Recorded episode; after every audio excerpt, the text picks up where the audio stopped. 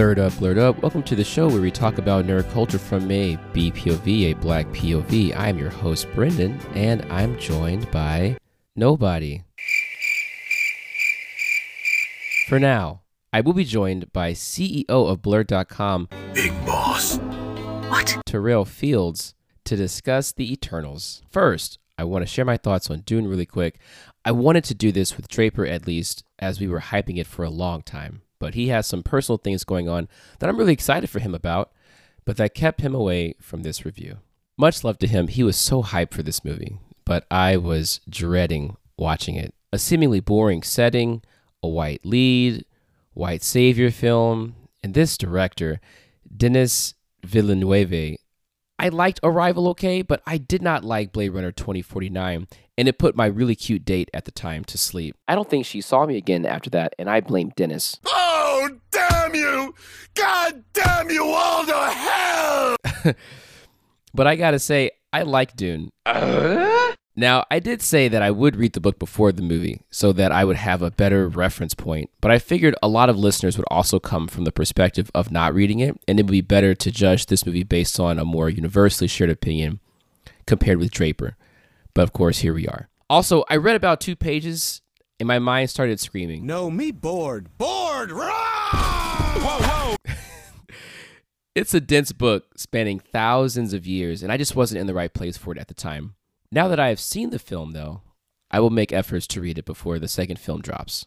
Luckily, while the movie is long, it doesn't get bogged down in the details, keeps things moving, and I was never really lost. Even though I haven't seen the show, the movie feels like Game of Thrones in space with a little Star Wars in it. In fact, I read that George Lucas was influenced by this book when he created The Galaxy Far, Far Away. The story, as it stands right now, because it is only part one, is fairly simple. Warring houses are competing for the control of a planet that has the most important resource in the universe. Now, I have seen criticisms of the movie talking about white colonization and white saviors, but from what I understand, and I wish Draper was here to back me up, there's more to it, and we'll see how that unfolds in two years when part two is released, with the focus presumably being much more on the native people of color. And the film doesn't glorify white colonization either, so that is an important detail to mention. With that said, the characters were less wooden and stoic than I had anticipated. The lead, Timothy Chalamet, Chalamet, Chalamet, I don't know, plays a humble heir who is torn between two worlds his royal duty and the mystical inheritance from his mother, played by Rebecca Ferguson. I have heard complaints that he's a little mopey, but I never got that vibe. I thought he was fine. He was never whiny like Luke Skywalker when we first meet him. Was going into Tosche Station to pick up some power converters. Oscar Isaac plays his father, and he was one of my favorite characters. He was regal, but he had a compassionate heart, not only for his family, but his workers and the natives of Arrakis, where he was to govern. He was a more benevolent colonizer. Some of the supporting characters were cool, specifically Jason Momoa being Aquabro in the sand but he was serious when he needed to be, and I liked the mentor big brother relationship he had with Paul. Josh Brolin, with the short time he was given, had an uncle combat trainer role with Paul that certainly helped him out later on, and I liked what he did in the film. My only critique was the villains. They were seemingly evil just because. Also, without spoiling anything, the main motivation behind why the Emperor above the houses made his choices was lost on me. Maybe the book explains that. Maybe the sequel will. It didn't matter in the long run, though. Whatever your thoughts are about this director, you cannot take away the fact that he can craft a universe like no other. 2049 bored me to death, but it was so meticulous that it was undeniable. From the shots, sets, costumes, even culture of the people, Dune is no different. The sound design was incredible and it will surely win awards. The universe of Dune felt like a real place at all times. Besides the sandworms and spaceships, it was hard to know where the practical effects stopped and the CGI began. While I did see this in theaters, I kept kicking myself during the film for not seeing it in IMAX. Now that Eternals has released, IMAX is probably impossible, but if you can see it in theater at least, I recommend it. Well, that's it. TLDR, Everything was solid, not amazing. From the characters to the dialogue to the action to the story, what puts it above average into good was the amazing cinematography that begs for the IMAX experience. That being said, unless I have an amazing home theater experience, there's little that compels me to rewatch this movie. Now, it's time to get into a longer review discussion of the hotly debated Eternals.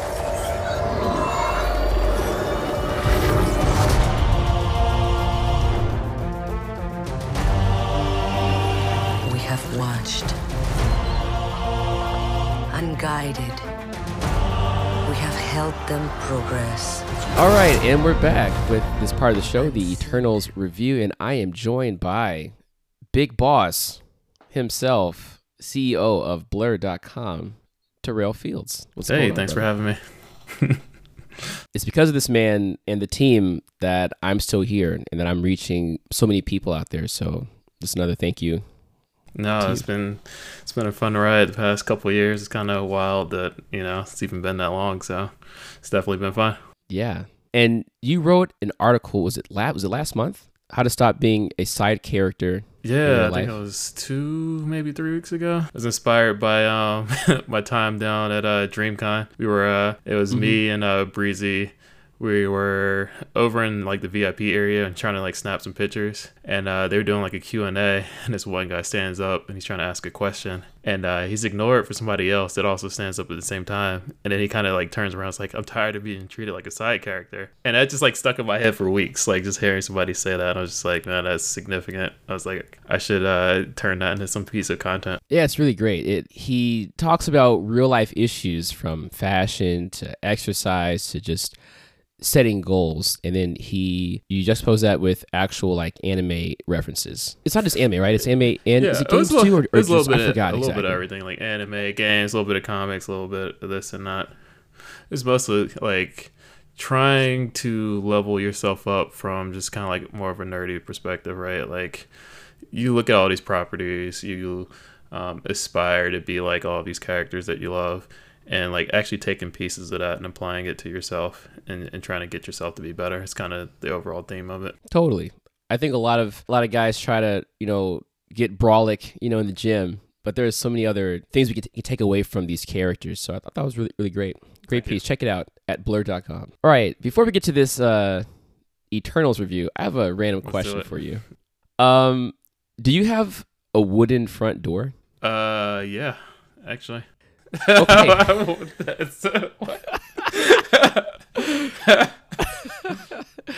I've seen so many movies and TV shows where people easily kick in doors in the US or zombies break in doors that it's almost comical at this point. I'll tell y'all right now, once I get into my South Korean apartment, unless you have a battering ram or a blowtorch, y'all ain't getting in here. Because most of the doors I have seen are metal. My tiny apartment is, is has a metal door. And I, I wonder if it's a cultural thing because the threat of North Korea is so close to home. I find it fascinating that in a country with so many guns, the U.S. seems to cling to wooden doors or like glass in the back of the house. like remember in The Last of Us, that opening where the neighbor just crashes through the glass patio door. uh, The Last of Us, what a great series. So good. Anyway, I, I randomly thought of that uh, yesterday. I just wanted to ask you. You know what? I never thought about it per, from like that perspective, but yeah, like you think we would have metal? you think we have like like titanium doors? Like, Yeah, y'all have like no defense. but you know, capitalism. Let's make the doors cheap as possible, right? if I move back to America, I'm having all metal everything. Anyway, okay, let's get to this movie. Allow me to set the stage, folks. After the Infinity Saga, an 11 year epic that spanned space and time, introduced and reimagined iconic characters to billions, as well as changed how studios create and sustain shared franchises, where do you go from there? I'm not talking about something in the near future like the conclusion of Phase 4. I mean something that could span another 10 plus years. While there have been clear indications of expanding into the multiverse with WandaVision, Loki, What If, and Spider Man No Way Home, it was hard for me to understand Eternal's place in all this. Now, longtime listeners know I don't watch trailers. I try to stay away from media rollouts. However, given the multi billion dollar PR engine that is Disney, it's nearly impossible to completely escape having any prior knowledge going in. There were two main points that I saw regularly boosted. Number one, this movie's ensemble was the most diverse ever in an MCU film. And number two, the director Chloe Zhao, the first Asian female director of an MCU film, was a film auteur who was chosen to add fresh perspective, deeper character exploration, and perhaps gravitas to the typical MCU formula. Side note, did you know that Chloe Zhao used stills from Denis Villeneuve films to sell her vision of Eternals, the director of Dune? Um new to me man like uh i'm really bad and i'm trying to get better about this looking up like directors producers like anybody who cr- actually creates movies i've always been really bad about actually like paying attention to that stuff i've always been one of those people like i'm gonna go watch it i'm gonna enjoy it and then i'm gonna leave and on to the next thing right That's all good. Everyone has has their interest, their role to play. You're the businessman, big boss. Anyway, we've seen it for a decade now. Social media rollouts about the first of this and that representation. We've also observed that some of those rollouts focus on representation itself instead of the actual substance of the person or pop cultural product created by that person. Frustratingly, far right criticism tends to overshadow legitimate criticism of these cultural events and distracts from, in my view, more important conversations. That extreme polarization can put some members of the minority communities being represented into an understandably overly defensive posture, which can make nuanced conversation unnecessarily difficult. So, where does Marvel's Eternals fit into that phenomenon, folks? Well, I don't have to tell you. Reviews are polarized again. Best movie or worst movie? Deeply emotional or bland? Groundbreaking or lackluster? Interestingly, at the time of this writing, it's currently the first MCU film to be certified rotten on Rotten Tomatoes with a 48%, a lower score than previous punching bags Thor 2 and Incredible Hulk. Post-mortem think pieces and angry Twitter posts are already being written as we speak. Already, I've seen comments on social media saying, if you don't like this movie, then you're a racist and a homophobe. I've been seeing these comments ever since The Last Jedi and the 2016 election. We've been here so many times. You can't have any legitimate criticism of the thing someone personally likes. They must be demonized, haters, bigots, etc. That's the only way some can rationalize their fandom, and it's it's been exhausting. yeah i mean these days if you voice your true opinion ooh, somebody's gonna be somebody's gonna be mad about it somebody's gonna have something to say uh, i will say though i felt in this movie the representation wasn't unnatural like it didn't feel forced to me throughout the entire movie it didn't feel like they were trying to just throw things in your face to make that the point of this movie I have some mixed thoughts on that. But let me go back really quick to the RT score. Even with this Rotten Tomatoes score, people are doing mental gymnastics to point out how the audience score is much higher than the critic score in order to justify their opinions. But some of those same people demonized the audience and praised the critics when The Last Jedi came out. Same with Captain Marvel and Ghostbusters 2016. Was the audience right to certify X Men Apocalypse, Dark Phoenix, Venom, or the original Justice League as fresh when critics panned them? Even 2016 Suicide Squad had a fresh score in the eyes of audiences for a time. It makes no damn sense. Compels me, though. Right now, it's just under a point of fresh. So I've talked about how RT's pass fail system isn't a good measurement for quality, yet people employ and abandon it at their whims. I talked before about distracting conversations, and I would include RT into that. Metacritic isn't perfect, but it's more of a spectrum, and I tend to check that more. The current rating for Eternals is about a 53 out of 100 for critics and a 6 out of 10 for audiences. Most importantly, where do we land on it? Let's cut the foreplay, Terrell, let's let's get to it. I'm all about that, man. Let's, let's get to the point. Oh, I thought you were gonna say I'm about the foreplay, No, which I, you no, know, no, no. cool. I mean, that was a little bit, you know, for your first time, I didn't want to hear all that, but okay, fine.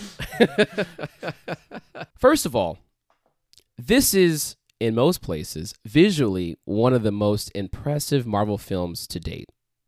I never considered that any of the MCU films looked bad necessarily, but some of the shots, and if you've seen the trailers, you would know, it just makes the cinematography in other films look a little pedestrian. Specifically, the introduction to the heroes and much of the story in the past look very sharp and affirm the epic scope of the film. And I think most of the powers were showcased in cool ways as well.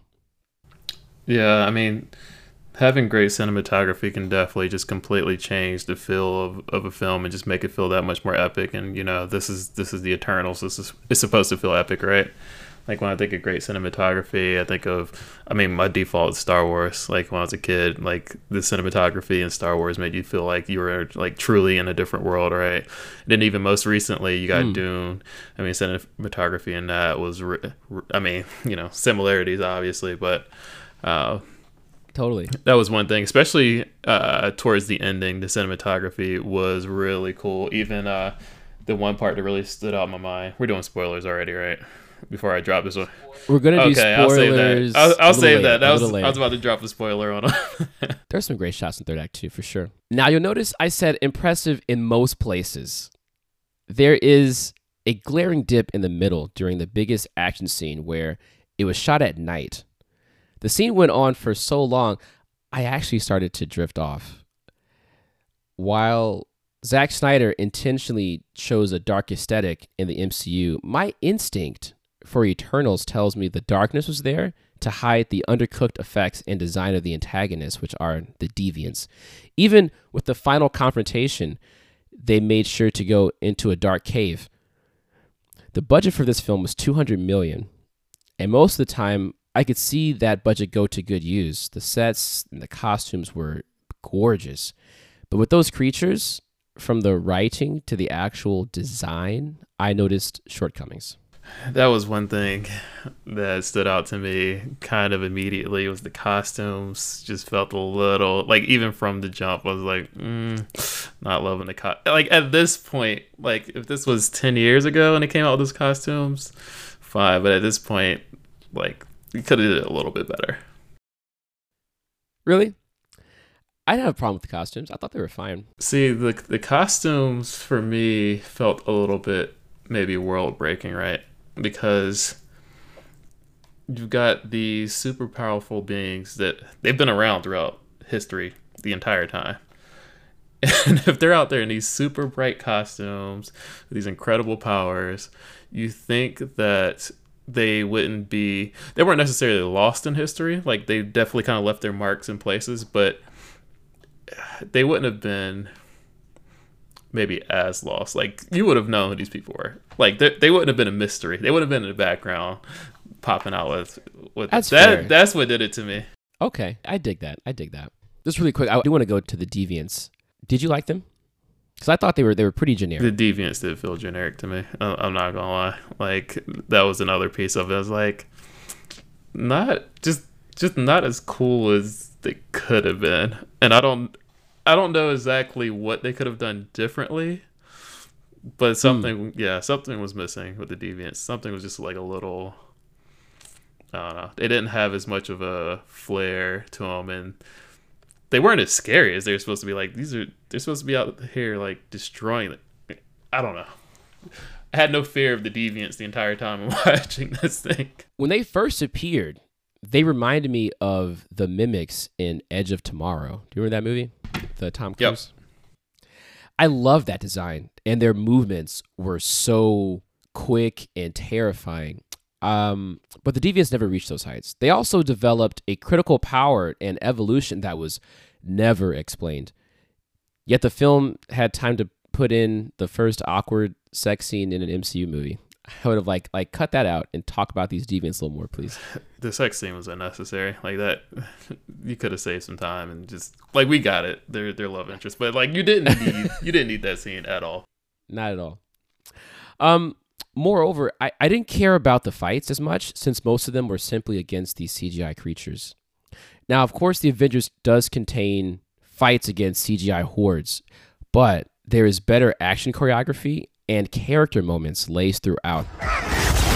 Oh, by the way, this is a friend of mine, Tree. I am Groot! I am Steve Rogers. You know what kind of messed me up about the fight scenes in this movie is the night before I watched Shang Chi, which had amazing fight scenes, in my opinion. So to go mm. from like that mm. to Eternals was like a big contrast because I felt the same way. Like I'm watching all these super cool fight scenes in Shang Chi, then I come watch Eternals and it's kind of like it's just kind of bland. It's, it, it didn't. Other than the powers, there wasn't anything really that cool about the fight scenes. Yeah. On the casting side, I think everyone did their job just fine. I think it's interesting that the far right wasn't up in arms about the casting initially because there is some gender and race bending. For example, Ikaris is blonde in the comics. I'm joking. I mean, he is blonde, but that, that's, that's not important. Um, Makkari, the speedster, is a white male in the comics. Ajak, played by Salma Hayek, is also a male in the comics. But before we dig a little deeper, I, I want to talk about something. And I don't know how you feel about this. One of the first castings I learned about was Angelina Jolie and then Gemma Chan. There's that Ezra Miller look-alike, and then there's Richard Marston. You, you, look out at the poster and you see all these traditionally considered gorgeous people, and then Paper Boi, Paper Boi, I'm all about that paper. I'm like, they need to bring a letter back. Come on. in the context of who and what these beings are, him and Ma Dong Suk or Don Lee, that was kind of a head scratch to me. Like, are they are they good looking? Like, yes, I guess. But next to Gemma Chan and Angelina Jolie, though, Come on, son. Come on. two out of the three, technically three out of the four men of color are fat slash a little schlubby. See, I didn't necessarily mind that because of the powers of the characters too. You know, like if you're the person who's inventing technology, you're not probably going to be the most jacked one, right? And if you're super strong, let's let's look at like powerlifters. Powerlifters have a lot more body fat than like bodybuilders for aesthetics. So Gilgamesh coming out and being bigger fits fits kind of his character. So like that made sense to me. So that I was okay with.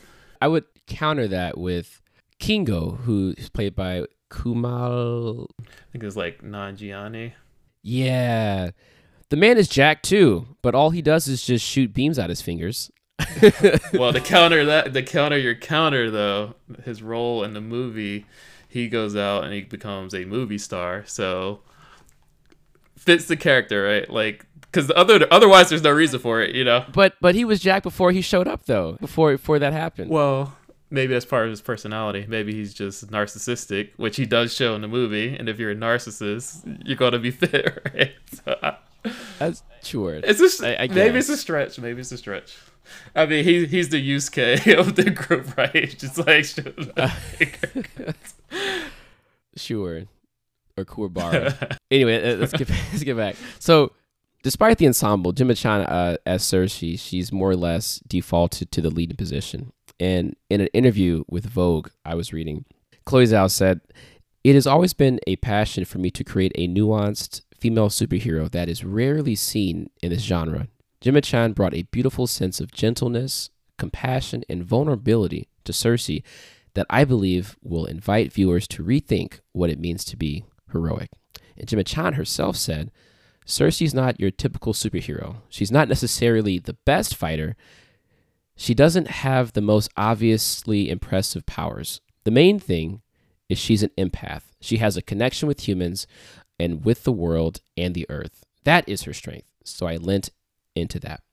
And I can see that. The closest comparison I can think of in the MCU is Captain America. But despite his rousing speeches and empathy in therapy groups, The world is in our hands. It's left to us, guys. And we gotta do something with it.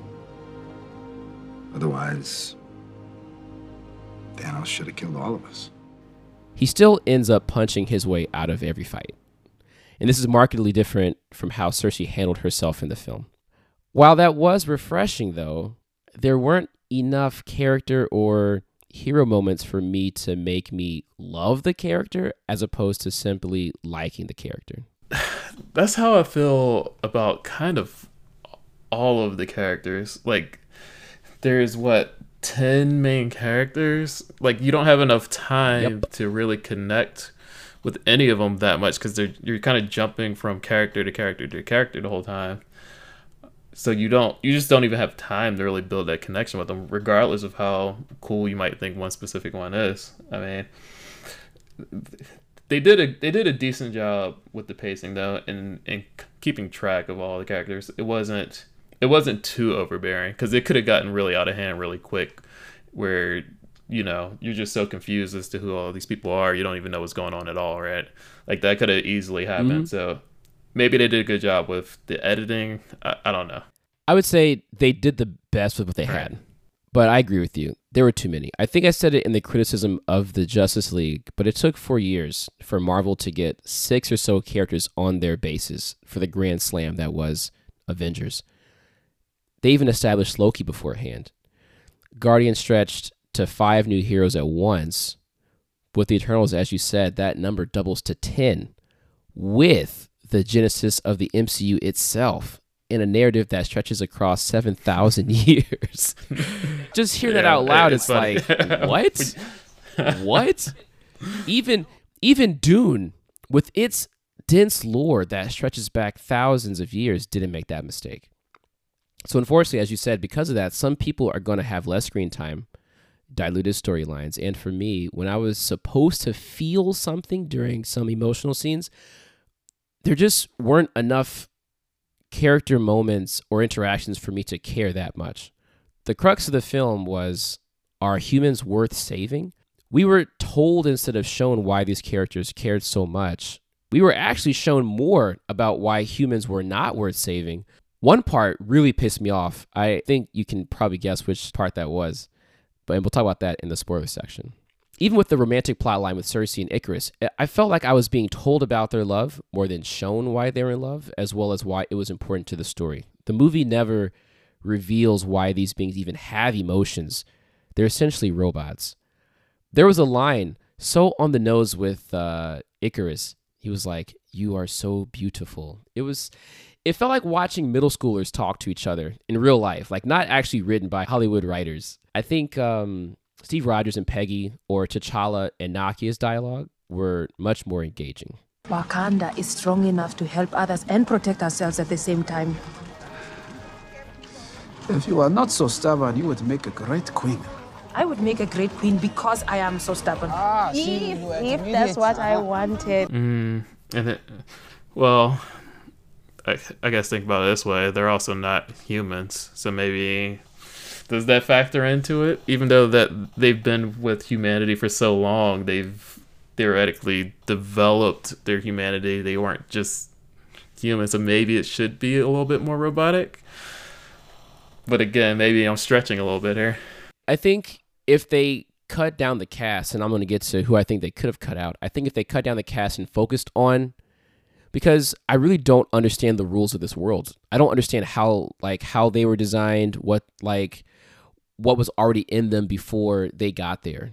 If that makes sense. My thing with this movie is it you had too many characters and you tried to do too much story too fast all at once. This felt like it should have been multiple movies. Or series. Like for me, some of the more interesting parts of the movie were when they were in the past, like exploring them in the past and how they affected how things happened in present day would have been a lot more interesting. Almost like to go to like DC, like how Wonder Woman, how some of that universe, you know, how she's changing things. True. Um, in the future based on what she did in the past. Like that to me would have been more interesting, especially since they're not supposed to really, you know, not too much affect what's going on with humanity. Like the little things they did, they just try not to get into spoilers and but you know the the, the, no, the no. little You things that they did that did cause these big events to happen and there's one big big one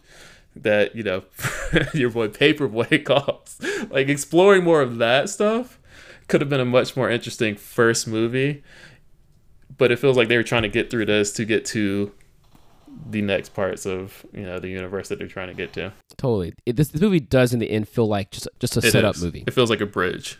Yeah. At least three Eternals could have been cut for the sake of story. I think Sprite the Child, Ezra uh, look like Druig the Telepath could have been cut. Makkari the Speedster, even though I liked her character, like again, don't get me wrong, I I like them all, but were they oh no, really needed? no, needed? No. cut Makkari. You can't. You can't. You can't, you Everyone loves can't-. You can't, you can't cut Gemma. You can't cut Angelina. You can't cut Salma. You can't cut Laura. Come on, you can't cut them. Here's the thing: either write her to do more because they because after a point they literally just threw her away for a while. And I think honestly, really, there were very few people who even really talked to her in that film. She really didn't have much to do. I liked her. I wish there was more that she could do, but given what the movie was, if you cut her out, it wouldn't have really affected too many things. That's that's my point. I think honestly, maybe even Kingo could go, but the only reason why I would keep him is because he's the Oh he's the no, comedic that's what that's my him and second Phastos. favorite character because uh, of the Yeah. the comedic aspect that he brings. I just wish his powers were more distinct. Like he just shot out beams. Like Ikaris already had that on lock. The power right? is lame. Let's, let's just keep the power is lame. Yeah. It- Yeah, somebody out there is gonna hate us for saying that, but it's true. It's, was It's the lame. lamest power. it's also a little funny that that actor was posting his big ass arms on Instagram, and then it was only for like kind of one shot. But that was one of my favorite scenes. It was it. Yeah. so there's that too. on the subject of comedy, how many times are y'all people or the media gonna gas us up on this? There's never been a Marvel film like this before. Yet they all eventually succumb to that directive to force these jokes between the drama and have a green screen CGI battle at the end. I don't know how you feel. I personally feel like this year hasn't been great for joke timing in these movies. It's more of a mixed bag where I feel like when I watched Infinity War, for example, like every joke hit. And when I watched, you know, the first, you know, I mean, really, most of the movies, they always hit. I feel like this year it's been a mixed bag. This movie is the most self serious MCU film to date, but the way the jokes were inserted into this film did not feel organic to me. What do you think? Well, see, I mean, you wanted to cut Kingo, and that's the only one that I found funny at all in, in the entire in the entire Yeah. movie. They put it all on him and and Phastos to a, a lesser extent. His joke in the trailer when uh, oh boy hit his table that was funny. I, di- I didn't see the trailer, so that was a shock to me. That was funny. I didn't love that joke. I was like, ah, Oh, for real? Okay. It's all good. I still think Winter Soldier is the gold standard for serious drama with uh, levity laced throughout. I think Black Widow started out well that way, but but y'all know how I feel about that after the first act. Um, I think my last point. While a few films have tried to casually explain why certain Avengers are gone during certain films, solo films, during this third act, I was scratching my head like, ain't no way any Avenger ain't gonna see what's happening and not show up. that was one of my biggest things when I walked out of the theater. I was just like, so none of them are none of them are they don't exist. No, they don't exist. Like what are you what are- what's going on? We're kind of back to phase one, phase phase two action now. Um, I don't have much else to say non spoiler wise. I think Dune's characters. I think Dune in this movie is a good comparison. But I think Dune's characters were largely on the same level as Eternals, but I think Dune had a better focus and the cinematography was more impressive to me. Oh, yeah. Like I said, there were so many scenes where where I kicked myself for not making the extra effort to see it in IMAX. And I didn't really get that from this movie. And where Dune's cliffhanger left me wanting more, I just felt uh, what's that that young justice word? Whelmed by the Eternals conclusion. The Stingers didn't move me much either, in part because they are deep in the comic lore, and most casual viewers like myself are just going to have to Google everything. Right. I guess last non spoiler thought I did enjoy the casting overall. I thought that was well done. I enjoyed I enjoyed the introduction of the characters and the fact that they were able to do it in a way that wasn't overly confusing. Like you were able to to pick up who is who, the way that they displayed the powers was very visual, so you didn't have to sit there and Mm. and, and remember. Even if you couldn't remember somebody's name, you could remember what their power was. Like you had a basic basic framework of who was who. You even kind of had a basic framework from a power perspective. You're like, this is the leader, this is the most powerful character. Mhm. Well, that's part of the spoilers too, though. Until one of the characters you wanted to cut, and that's why I like them being in the movie. Um, but overall, like I, I thought it was a well done film. I probably give it, I probably give it like a, let's say six point eight out of ten. Like it wasn't, it wasn't amazing, but it was good. It was entertaining. Sure. Yeah, I, I give about a five or six out of ten. It I don't think Marvel can ever make a truly bad movie. Like I actually just rewatched Thor 2 yesterday just because of the controversy. And do I think Eternals is better than Thor 2? Mm, I think Thor 2 has more redeeming qualities than I think people give it credit for. There was a lot more Loki than I remembered. I remember the walk with him, and uh, he kept changing into different characters. Like when he actually changed into Steve Rogers, that was funny. Perhaps you prefer one of your new companions, given that you seem to like them so much. Oh, this is much better. Whoa. Costume's a bit much. So tight. But the confidence, I can feel the righteousness surging. Hey, want to have a rousing discussion about truth, honor, patriotism? God bless them. when Thor's mom actually died, we're talking about emotional scenes. I actually felt more emotion for those characters, especially like Loki was talking all this big shit, and then you you find out that he actually was pretty sad about it. Mm, Um, you just made me think about criticism of this movie too. We'll get there very soon, yeah. So Eternals is near the bottom of the MCU list for me. Will I say it's worse than Thor 2? I don't that's just too much analysis that I, I don't really want to give energy Right. to, but it's it's pretty low for me. I don't know if it's because of the pandemic, but 2021 MCU films feel like 2013. Remember when hot off the Avengers in 2012, Iron Man 3 and Thor 2 just kind of felt subpar Right, a year right. later? Like hot off Endgame, Marvel's run this year has been a mixed bag. Just like I recognize redeeming qualities in the aforementioned 2013 movies, I have listed positives in all of these films this year. However, there were some glaring issues for me that hindered me from connecting with the films as much as I had enjoyed previously. Ooh, so I'm gonna hit you with a question. I know you've been asking me all the questions, but you maybe just you maybe Please, just think of it. It's What's up? like this year, overall movies, like even outside of the MCU, not that many movies this year have really done it for me this year. Like, Hmm. are there any where you're like, this was great? Uh, I like Dune. It's a part one of a part two, but I went into Dune kind of wincing, like, and I came out like that's that was that was good. There's another 2013 film I want to talk about, and that's DC's Man of Steel. When I first saw that movie, I was mixed on it, but BVS made it better. Although I don't know if it was because I thought it was a slightly worse film. But I'm interested in seeing whether Marvel, with all of the mythology and characters established in Eternals, can make this movie look better in a sequel and address criticisms that it is receiving.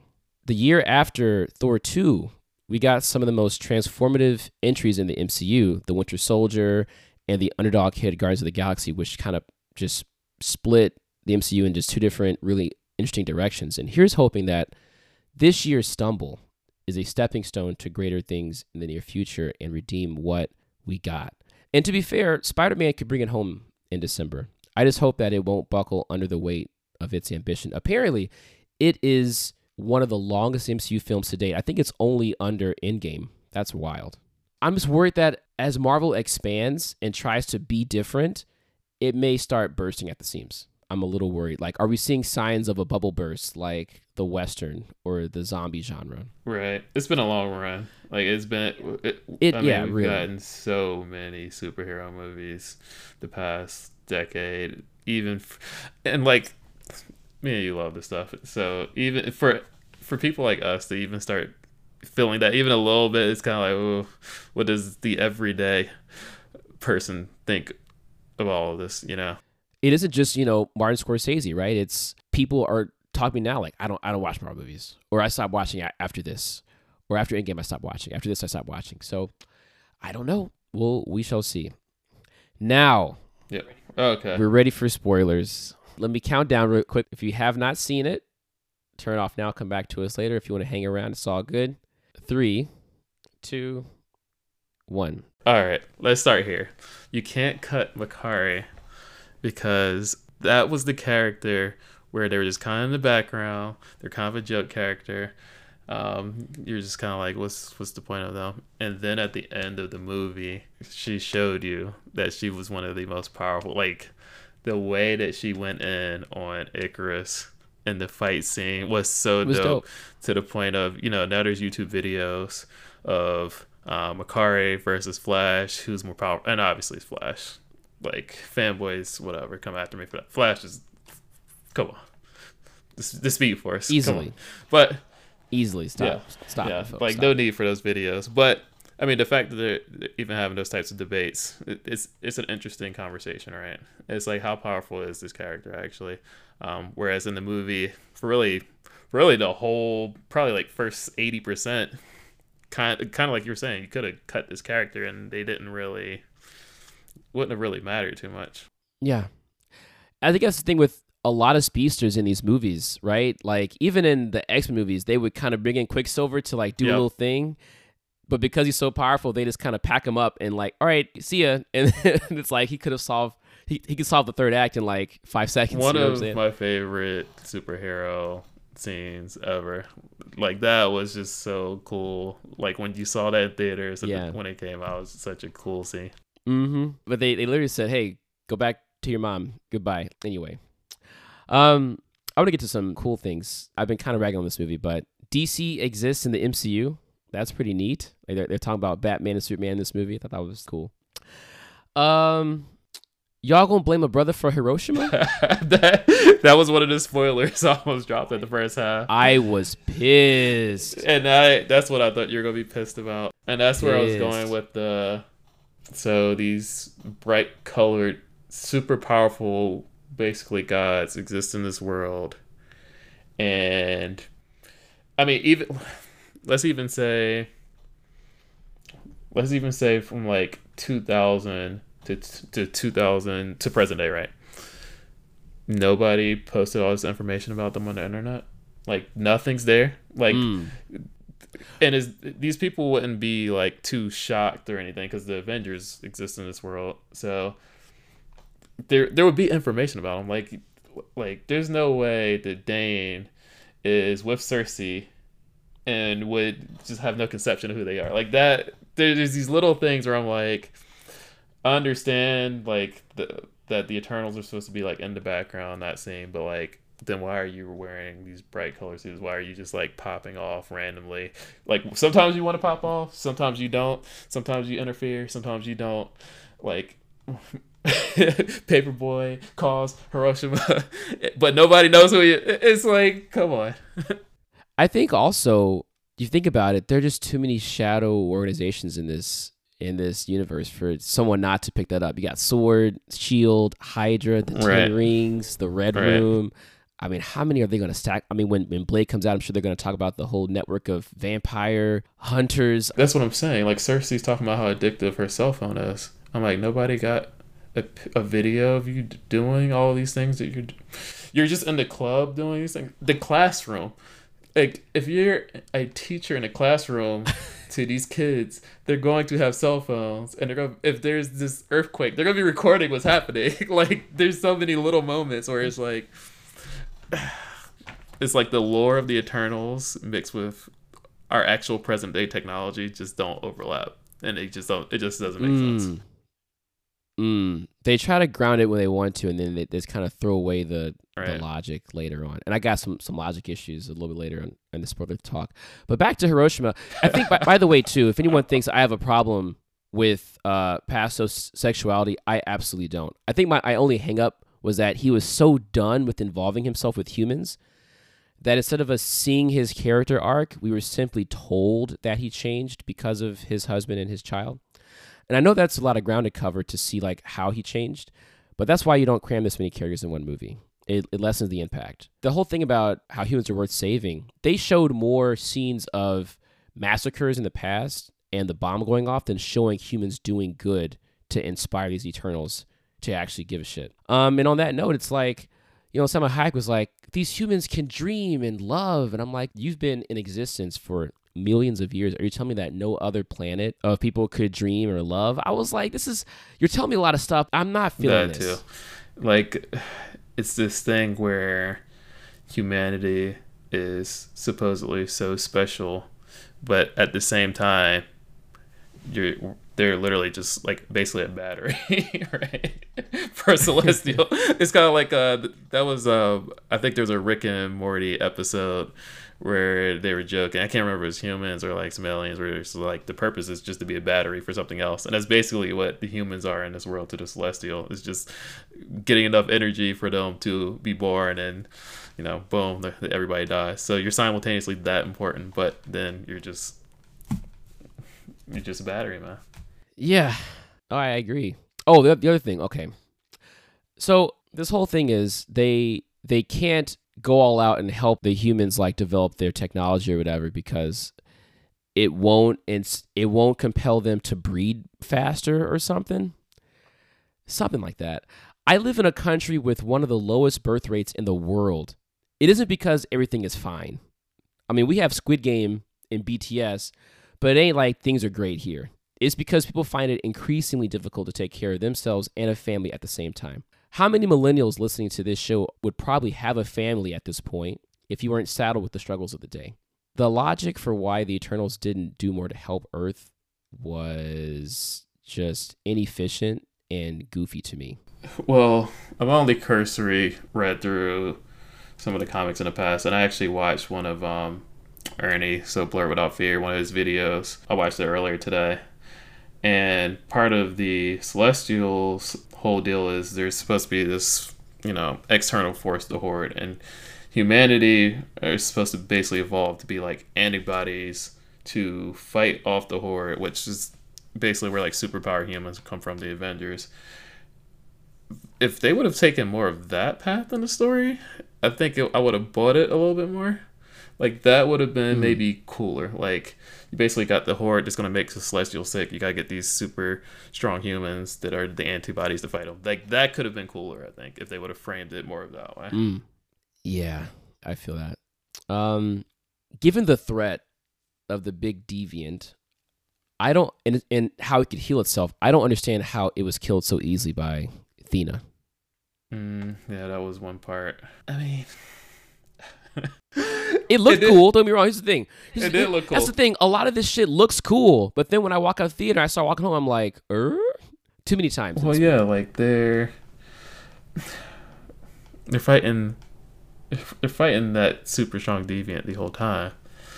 And he's just not taking damage. He's just just shaking it off, just shaking off, and then this this one can Eternal's just strong enough. Like she just has this rage moment basically, and able to slice him up and finish yeah. him off by herself. I mean, you know, maybe maybe I can buy it. I can buy it. It's a nitpick, but you know, usually with these movies, they kind of establish like rules behind them, like what they can and can't do, and all they established was this thing cannot die; it heals itself. So you know, if Phastos said, you know, maybe in his little like Tony Stark moment, oh, these deviants, if you attack the head or if you separate this or whatever, you can do it. it. Like just a simple line could have been like, okay, cool. But it was just kind of just again, we were just told. It wasn't like a, you know. Anyway, uh let's get to that third act. Okay. I'll say even with that though. Like so it basically absorbed Ajak power and is able to heal. And all of the Eternals can die. So it's not unbelievable for the Deviant to die there too. Like it wouldn't necessarily have absorbed uh, Ajak power and became had stronger healing power than she had. So mm. counterpoint, they they can die technically, but in the comic books they are really really really really hard to kill. Um I was reading on Wikipedia something like like they can always reassemble their molecules as long as they have like mental concentration right, the or something machine like can revival too. So like there's not that yeah. much concern about death theoretically to them. They they were only killed because they got absorbed. But um, the deviant, I don't really know the I don't I didn't understand the rules behind it. So it was just it was just done. Like its ability to like absorb powers. I don't, I don't know where that came from. It was just done. So that, that's kind of a, I think a, a weakness of the film. Um, I want to go back to the the third act. So the Eternal stopped the complete birth of the Celestial, but that huge ass thing just penetrated the Earth's surface from the inner core, and it's huge. Is the planet not irrevocably damaged? Like I don't know the science behind that, but I thought the same thing. I'm like, if something came out of the core of the Earth, like the Earth's not going to just be fine, right? Like that's not how it works, right? No, no, that was weird. That was so weird to me. And again, it ain't you gonna you gonna tell me no Avengers gonna be like, oh, they got it. you know what I'm saying? Like, I'm just like, well, there'd be wouldn't there at least be some kind of radiation? Like, wouldn't the the ocean waves like flood the planet? Like, wouldn't some something would happen, right? well, the well the outer core. I mean, put on on my nerd accent. The the outer core controls our magnetic field, protecting us from cosmic harm, solar radiation. So this thing's big ass legs are just e- imaginably just hanging out down there. Like, what is this really doing to the Earth? Um, let's get to the stingers. I know you've been waiting for that. I went to the movie with a few of my white ladies from my job, and they lost their shit over the man I learned to be Harry Styles. I know who who this man was until they told me. Now I know folks were like, "Oh, I knew it. Brendan be hanging out with these, these white women." Like, nah, there was a Mexican American lady there, and and a black lady with us too. Uh, the black woman, she left as soon as the credits rolled because she disliked this movie so much. I had to learn her opinion like the very next day. She was out. Um, were you lost with, with these stingers? I wouldn't say so. You know, I watched videos online before I went, so like I had some reference point for a lot of this. I wasn't Mm-hmm. necessarily lost, but if I was a casual viewer, like I would be like, "What? What? like I don't, I don't know what's going on." It's Harry Styles. That that's what I would have been like. Yeah, like oh, cool, Harry Yeah. Styles. Now, I'm sure people have already heard the news about the end credit stinger with Dane Whitman as Black Knight. I don't know this character very, very well at all, but do you know who that voice was who talked to him before he touched the blade? So wasn't I I think I googled that supposedly that's Blade, right? Yep. Which Exactly.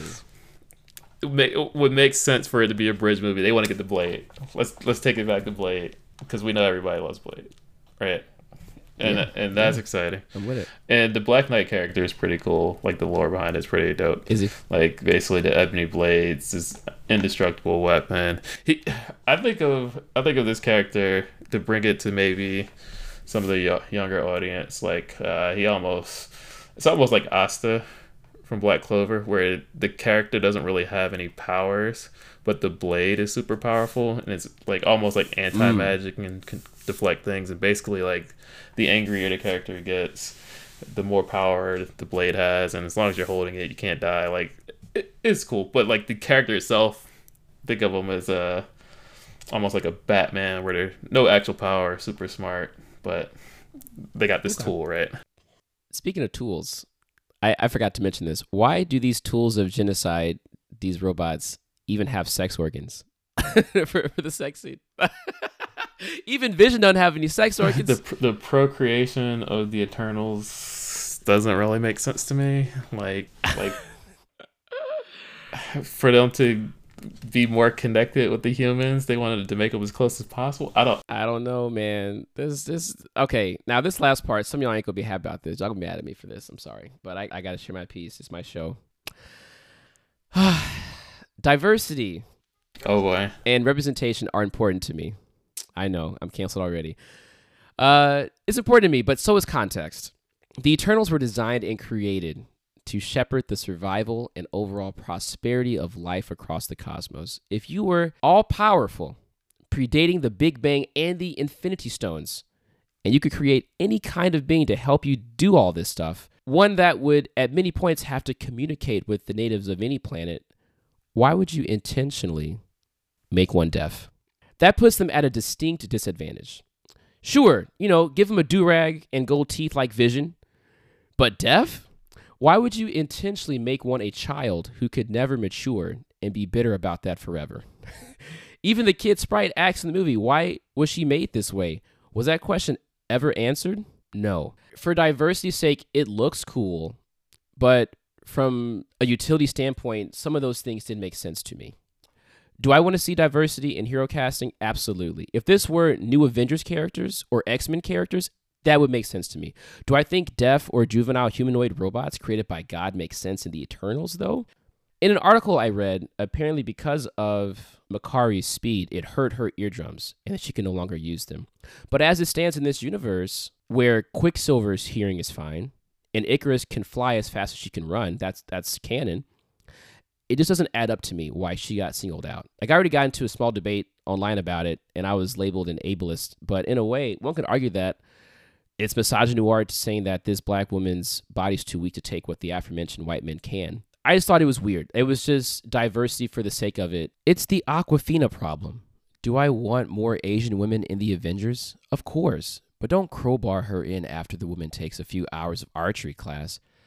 Marvel has done such a good job of writing all of these heroes, but now I feel like Marvel's becoming a little lazier about their inclusion, and I think that's something to mention. What do you think about that? Am I canceled?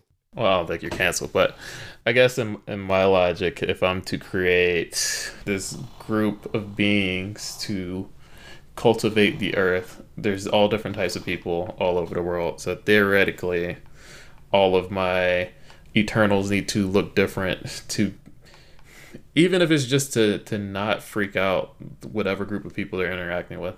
And that's that's another thing where maybe a little bit world breaking. Like say I'm an Eternal, I'm a six five black man, and I show up in Sweden in like the 1800s. Nobody's gonna write anything about me. Like nobody's gonna be like, wait, like what? Who who is this man that just like appeared that looks this much different than us, right? When they first showed up, all of them. I mean, was it Mesopotamia? Yeah, so they're in Mesopotamia, they the cradle of life. Even, well, I can understand the history being lost there because at that point their technology is not advanced enough to really like Right, record right, it that right, well. right, right. But like as time progresses, you know, we get more and more events, which is their job to advance them. Nobody writes this down in a book. Cats were joking about uh, online about how Phastos just ignored slavery. It's like, man, Ooh, I didn't think about that. Hmm. Oh, speaking of the character, so who stole the, the show in your opinion? Like if you were to pick your number one character. Uh I I really don't have one. Ooh. I think as far as powers go, I like Sersi's powers. They're really neat to transmute matter into whatever she wanted. I think that's really cool. But her character was, you know, there was enough for me to really grab onto. I mean, she's hot, but aside from that, I don't really have much else to grab onto. Ikaris, eh.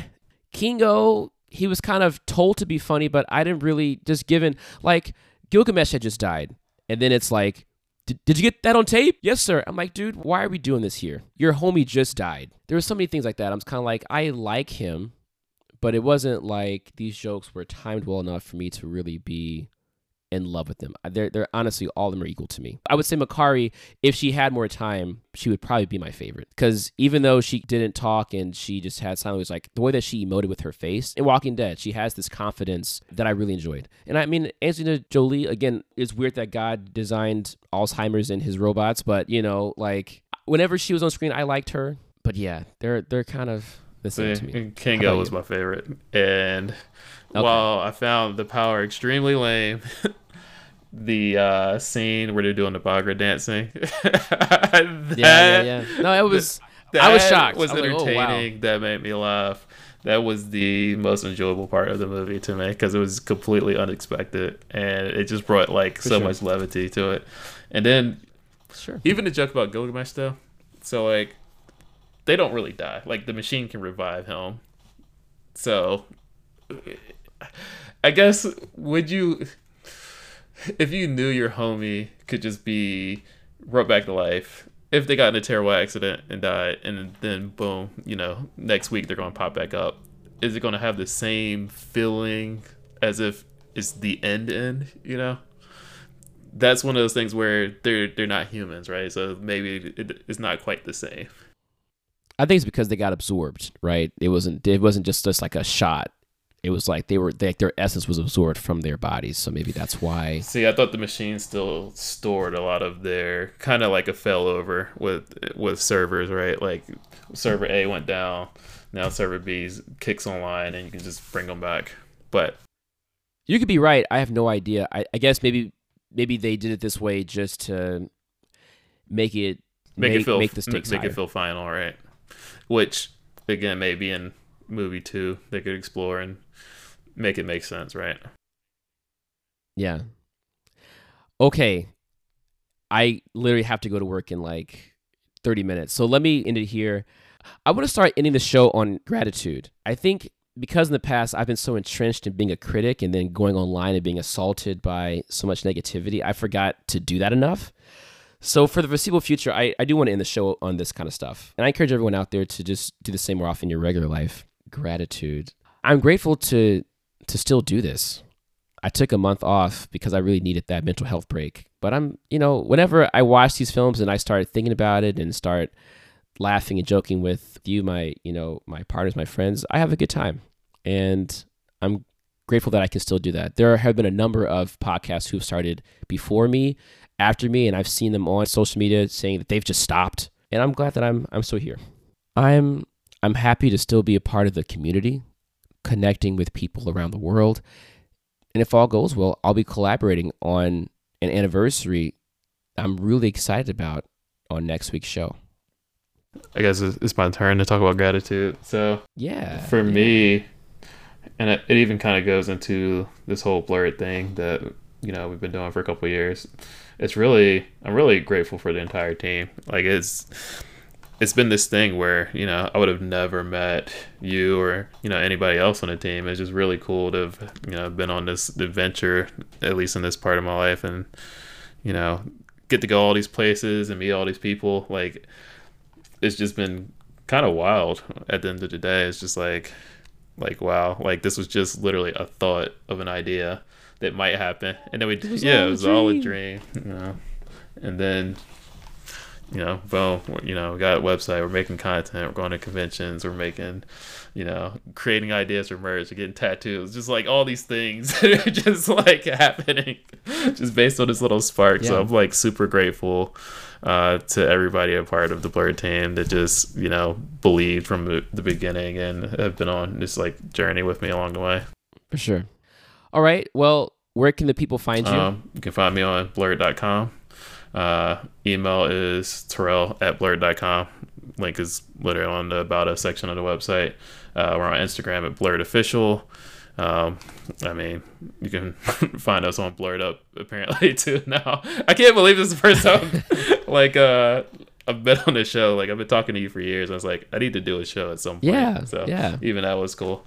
Um, yeah, those are the easiest ways to get in contact with me. I'm really bad about checking my personal social media. So if you send I'm an email person. Like if it's not in my email inbox or on my calendar, God, I'm so scatterbrained sometimes it just doesn't exist. You're a busy man, busy man. Of course, you know where to find us. We're on Instagram at B L E R D period U P. We're on Twitter, even though I really don't use it anymore. B L E R D U, and on Facebook at B L E R D U P. Terrell, thank you for for talking about this movie with me. Yeah, thanks for having me. It was fun. No doubt. All right, y'all. Peace. with a smile.